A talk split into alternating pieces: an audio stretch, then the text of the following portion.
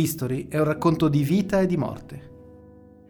Un bisturi che indaga il lato B della storia, piena di grandi personaggi potenti e carismatici raggiunti dall'oblio o dalla leggenda dopo una fine incredibile. Dopo una fine incredibile. Idoli cruenti, amanti disperati, utopisti condannati, folli creatori di bellezza in un racconto pieno di verità e immaginazione. Pieno di verità e immaginazione. Alla ricerca di quel foglio dimenticato dove è la storia a scrivere le storie. A scrivere le storie.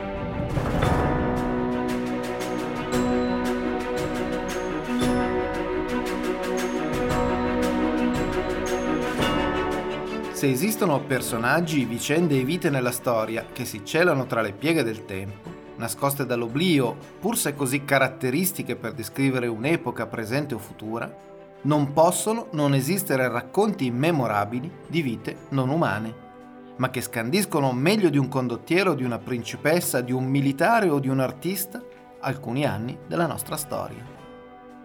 I protagonisti non sono donne o uomini, ma altri abitanti della Terra, l'altra parte della vita, quella degli animali, teneri cuccioli o bestie feroci, che hanno accompagnato la storia del mondo, spesso ammirate e conosciute dai contemporanei, quanto dimenticate dai posteri.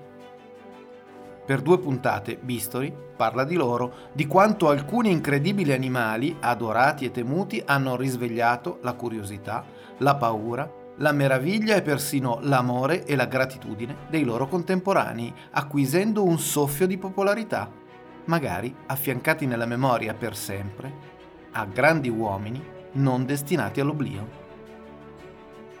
Anche loro sono protagonisti nascosti dell'età moderna dal 1500 alla contemporaneità, abitanti della Terra nel suo lungo viaggio infinito nel tempo.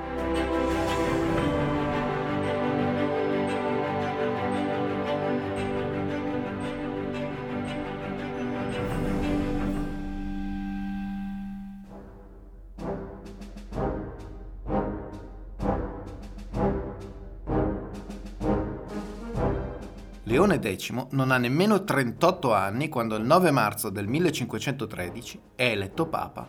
Il suo profilo sembra perfetto per diventare il vicario di Cristo, una biografia adatta e necessaria alle urgenze del suo tempo. Dopo un papa guerriero e controverso come Giulio II della Rovere, ritratto con l'armatura sopra gli abiti pontificali, serve un capo della Chiesa di prestigio, di mediazione, tra le mille intemperie politiche dell'Italia piena di principi, duchi, marchesi e re, uno armato contro l'altro ed un'Europa in cui i grandi stati moderni stanno per consolidarsi, tra rovesci diplomatici e sconquassi religiosi. Chi più di lui, Giovanni, figlio di Lorenzo de' Medici, detto il Magnifico, può essere perfetto per il ruolo? Un papa pacificatore, come suo padre, un pontefice moderno, ma non troppo duraturo. Giovanni è obeso e di salute malferma e i cardinali lo sanno.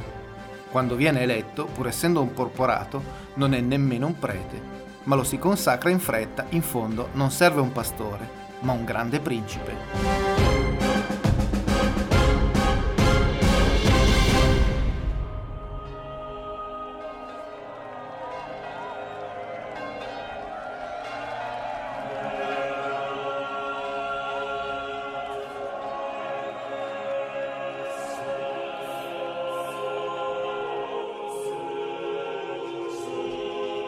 Ed infatti non si smentisce, è il prototipo del vero sovrano rinascimentale.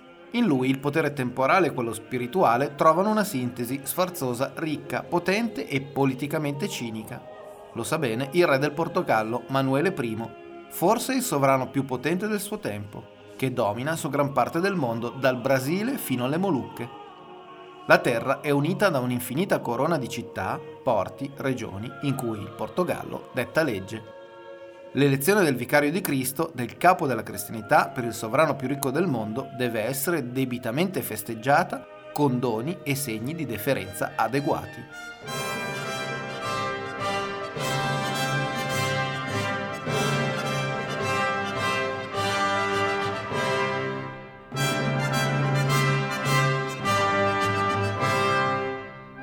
In fondo solo il Papa, sovrano tra i sovrani, può confermare la supremazia di un re rispetto ad un altro sulle porzioni della terra che si stanno scoprendo giorno dopo giorno e dove i diritti storici passati non esistono. Esiste solo la legittimità cristiana concessa dal Santo Padre, rappresentante di nostro Signore su tutta la terra. I doni più sfarzosi e più graditi sono un mezzo politico per ringraziarsi il pontefice e letteralmente prendere tutte le terre su cui si mette piede in nome di nostro Signore Gesù Cristo e del suo vicario nel mondo. Solo pochi mesi dall'incoronazione del pontefice e una processione di magie e ricchezze parte dal Portogallo per Roma. 140 ambasciatori guidati da Tristan de Cunha, uno dei più grandi navigatori portoghesi, al cui nome ancora oggi è dedicato un arcipelago atlantico vicino a Sant'Elena. Una flotta di navi piena di nobili e servitori si avvia verso la città eterna carica di ogni ricchezza e stramberia provenienti dal Sud America e dall'India, dall'Africa e dalla Malesia, dovunque il re lusitano possa dichiarare la propria supremazia. Tra tessuti, broccati, unguenti e ingenti quantità di oro e argento non manca una lunga teoria di animali esotici. Scimmie, pappagalli, leopardi e persino un cavallo persiano. In ogni porto ed in ogni posta la spedizione crea assembramenti di curiosi che ammirano l'incredibile compagnia ma più di tutti lascia le bocche aperte di popolani aristocratici l'animale che chiude la processione.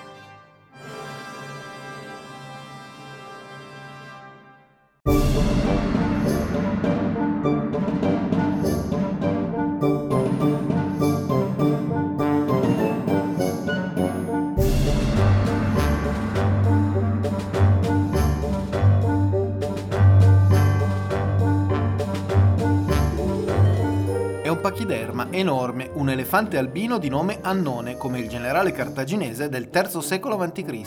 Forse proviene da Silon, forse da Cochin o Calicut, un regalo ai conquistatori portoghesi di qualche Maharaja locale del Malabar, o forse il frutto di un vero e proprio rapimento nella foresta indiana ordinato da Alfonso di Albuquerque, leggendario duca di Goa e conquistatore della penisola della Malacca.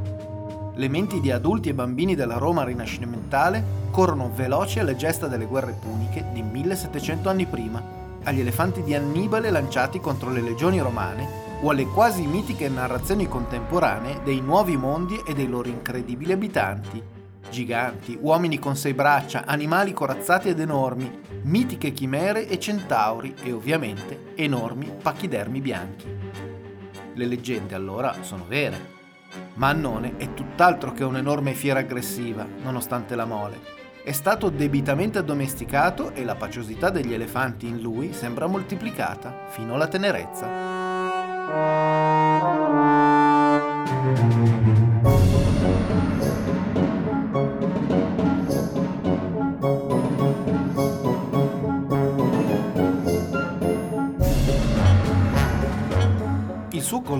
Lo rende curioso non meno delle sue doti, diremmo quasi umane. Quando arriva a Roma in Castel Sant'Angelo, tutti gli altri doni e gli altri animali sono dimenticati.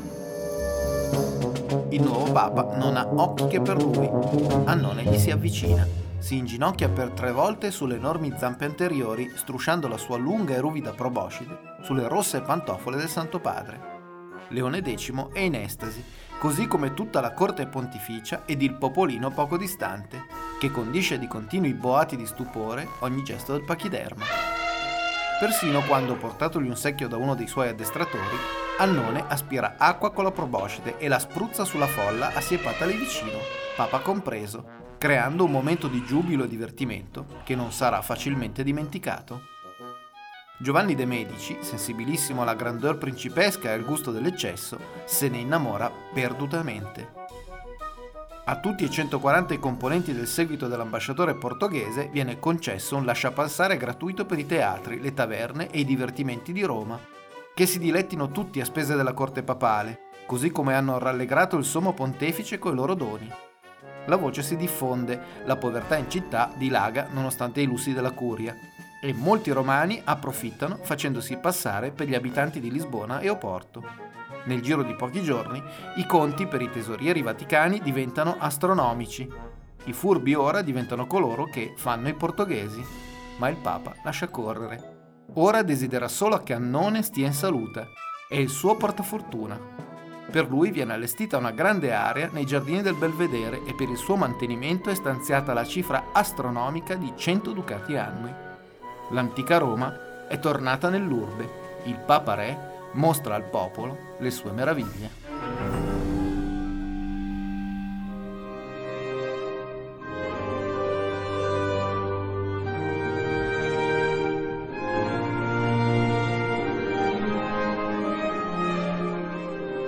Il pontefice assegna la cura del pachiderma ai suoi più eminenti scienziati ed artisti. Diventare pedagogo dell'alifante è il massimo onore. Il poeta Pietro Aretino ne è custode, su di lui scrive persino un'opera ironica, Le ultime volontà e testamento di Annone, l'elefante. Ai poeti è consentito in punta di grottesco criticare persino il Papa e persino la follia di un innamoramento verso un elefante. Anche Raffaello, pupillo di Leone X, accudisce Annone, anzi lo studia e lo raffigura in un pregevole disegno destinato come modello per la realizzazione di un'opera oggi perduta. Ma il clima romano e due suoi umidi inverni sono letali per l'elefante. Dopo solo due anni si ammala di angina. Leone X è disperato, non si risparmiano i più sofisticati preparati veterinari a base di oro e di argento.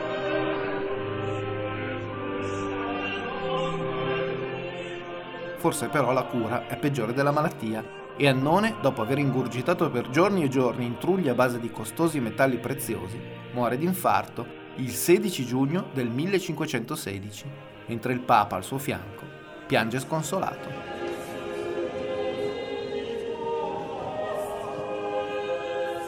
Raffaello viene di nuovo incaricato di raffigurarlo in un enorme affresco all'entrata del Palazzo Vaticano a grandezza naturale e a perenne ricordo. Nonostante l'affresco non sopravviva al sacco di Roma dei Lanzichenecchi nel 1527, molte sono le sue riproduzioni e imitazioni in tutta Europa. Ovunque si trovi raffigurato un pachiderma in opere di discepoli di Raffaello, di Giulio Romano e della scuola rinascimentale dell'Urbinate, si può giurare che il modello sia lo sfortunato Annone.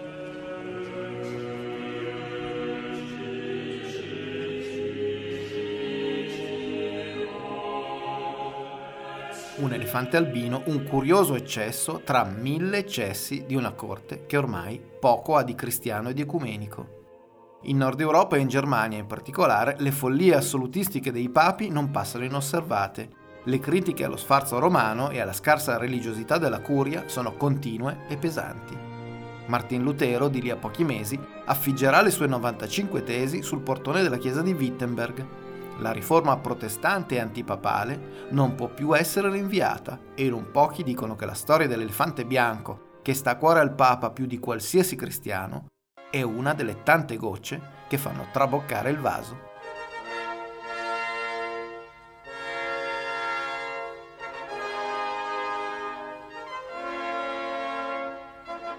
Annone viene sepolto. Alcune sue parti, considerate magiche, sono mummificate e donate a cardinali e principi per consolidarne la salute, la potenza sessuale e la buona fortuna. Intanto dal 1517 il furore innovativo del luteranesimo si diffonde in Europa, monopolizzando tutti i pensieri e le preoccupazioni della curia romana, e quattro anni dopo Leone X muore. Annone, l'elefante bianco del Papa custodito da Raffaello, svanisce dalla storia come una curiosità dimenticabile in un'epoca di ben più seri conflitti. Nel 1962, durante dei banali lavori di scavo nel giardino del Belvedere per una caldaia, gli operai trovano ad una certa profondità un enorme dente e una mandibola fuori misura. Si urla al ritrovamento fossile di un dinosauro, ma presto ci si accorge che si tratta di più modeste ossa di elefante. Vengono raccolte in un deposito e di nuovo dimenticate. Solo 30 anni dopo, uno storico americano di origini italiane, Silvio Bedini, ne riscopre la storia. Annone, spettacolare e sfortunato, causa accessoria ma non secondaria della cattiva nomea di un papa e di una capitale lussuosa e tutt'altro che dedita alla carità cristiana, ricompare nella storia, inconsapevole e meraviglioso.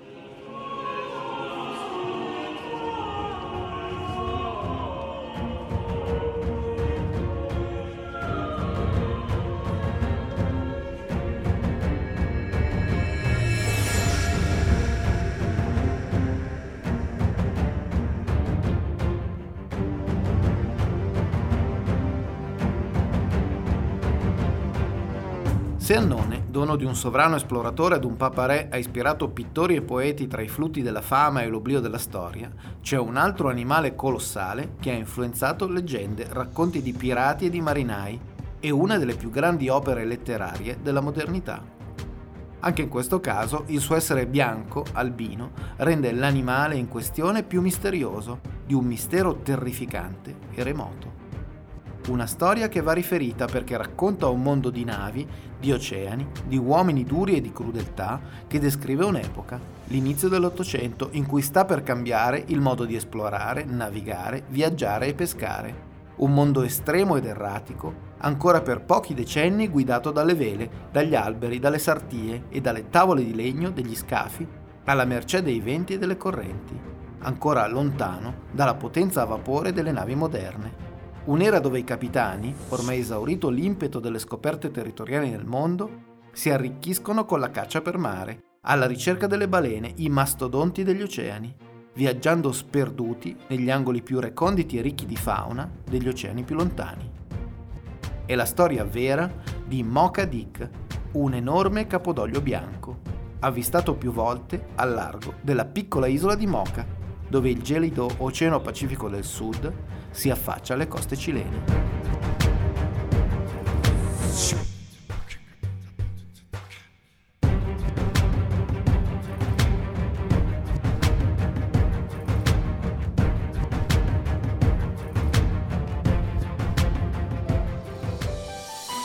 Il primo decennio del 1800 è l'epoca d'oro delle baleniere.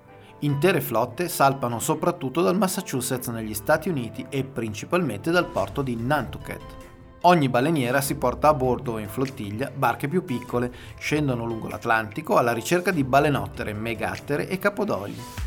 Le più imponenti organizzate doppiano Capo Horn, l'estremo lembo di terra che slancia il Sud America verso l'Antartide, tra flutti e onde alte come edifici di tre piani e condizioni meteo proibitive tra tempeste e gelo imperante. La risalita verso le coste del Cile diventa la vera battuta di pesca. Molti sono i cetacei che costeggiano il Sud America occidentale. Le barche più piccole si lanciano verso le balene, le arpionano, le fiaccano, nonostante arrivino non di rado a 20 metri di lunghezza e le trascinano verso la nave madre dove a forza di ramponi e cime vengono tirate a bordo. Bottino ricco, anzi ricchissimo. Nell'Ottocento la pesca baleniera porta ad enormi ricchezze legate al grasso dei cetacei da cui si ricava il combustibile delle lampade ad olio che illuminano il mondo prima dell'elettricità. Centinaia di barili di olio per una sola balena pescata, per non parlare della carne e dei fanoni, i loro strani denti, usati per fare corsetti utili alla moda femminile del tempo e soprattutto della preziosissima ambra grigia prodotta dall'intestino e fondamentale per i profumi più sofisticati.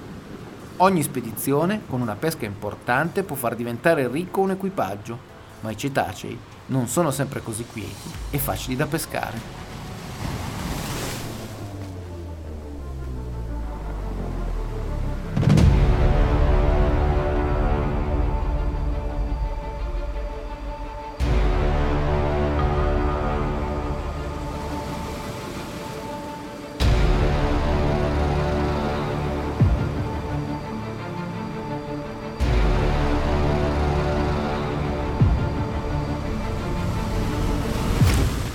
La dimensione è pericolosa. Le piccole barche che inseguono le prede spesso sono ribaltate con un solo colpo di coda, mandando a mare decine di marinai in preda ai marosi gelidi delle acque oceaniche.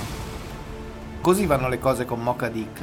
Molte baleniere ne conoscono le dimensioni fuori misura, il colore bianco cangiante che non si può non distinguere tra le onde nere, la forza che nelle leggende dei marinai si trasforma in crudeltà e antropofagia. I giornali americani si riempiono di racconti e di cronache avventurose e mostruose. Jeremiah Reynolds, esploratore e giornalista sul Knickerbocker, foglio diffusissimo a New York, descrive un enorme capodoglio bianco un vecchio maschio bianco di taglia e forze prodigiose, bianco come la lana, che ha battuto 100 spedizioni di balenieri senza essere catturato per quasi 30 anni.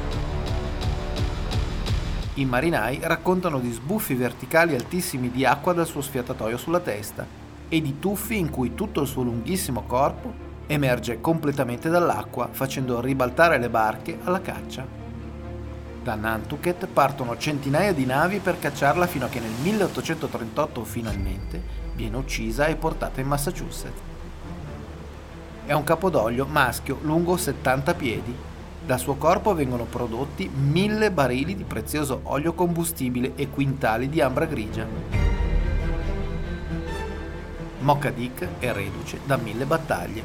Il suo dorso è pieno delle ferite di decine e decine di arpioni e molti di essi sono ancora agganciati da chissà quanti anni alla sua pelle.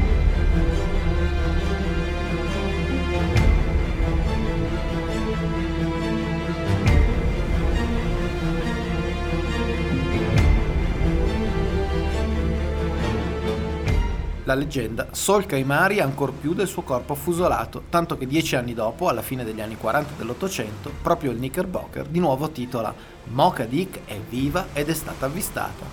Ma è una trovata pubblicitaria per attirare lettori avidi di avventura.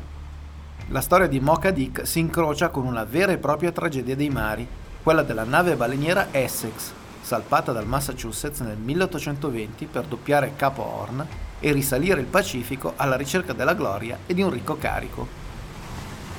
Il 16 novembre di quello stesso anno, in pieno oceano, la vedetta, issatasi sull'albero maestro, urla che è in vista un banco di Capodogno.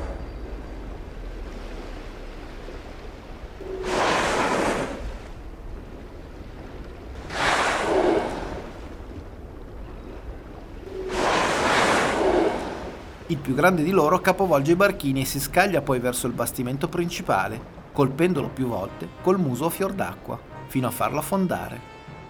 Non si tratta di Mocha Dick, anche se in qualche cronaca le due storie si incrociano e si identificano. Se possibile, la balena della Essex è ancora più grande, forse provocata mentre è a protezione di un gruppo di piccoli, il che spiega il suo furore. La Essex cola a picco e i superstiti, abbandonati in pieno oceano su tre scialuppe, praticamente senza cibo, arrivano dopo 78 giorni a risorse esaurite a sacrificare scientemente un compagno, estraendolo a sorte per ucciderlo e cibarsene.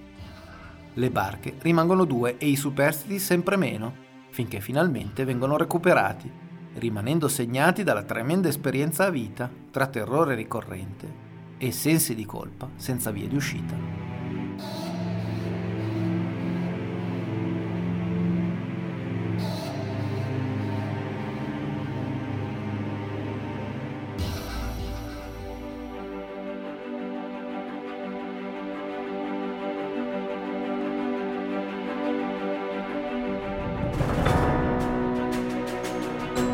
Le storie di Mocha Dick della Essex nel 1851 ispirano uno scrittore che da giovane ha navigato come mozzo e marinaio di baleniere proprio a Nantucket, Herman Melville.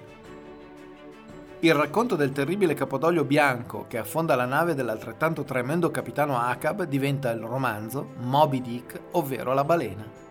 Eppure la storia, con la S maiuscola, proprio come l'oceano, nasconde e fa riemergere le storie. Come l'elefante annone e il capodoglio Mocha Dick, anche Herman Melville viene dimenticato ed il suo libro scompare, destinato, pare, alla dimenticanza.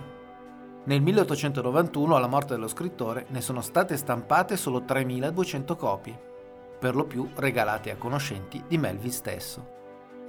Come le ossa di Annone, Moby Dick, ovvero la balena, è riscoperto nel 1921 quasi anch'esso dissotterrato per caso 30 anni dopo la morte del suo sfortunato autore. Oggi Moby Dick è considerato un'opera irrinunciabile della letteratura moderna. Melville è nell'Olimpo dei grandi autori insieme a Dante, Shakespeare e Cervantes e la storia romanzata di Mocha Dick, il capodoglio bianco che nel 1810 nuotava al largo del Cile, è in assoluto uno dei libri più stampati e letti della storia della letteratura.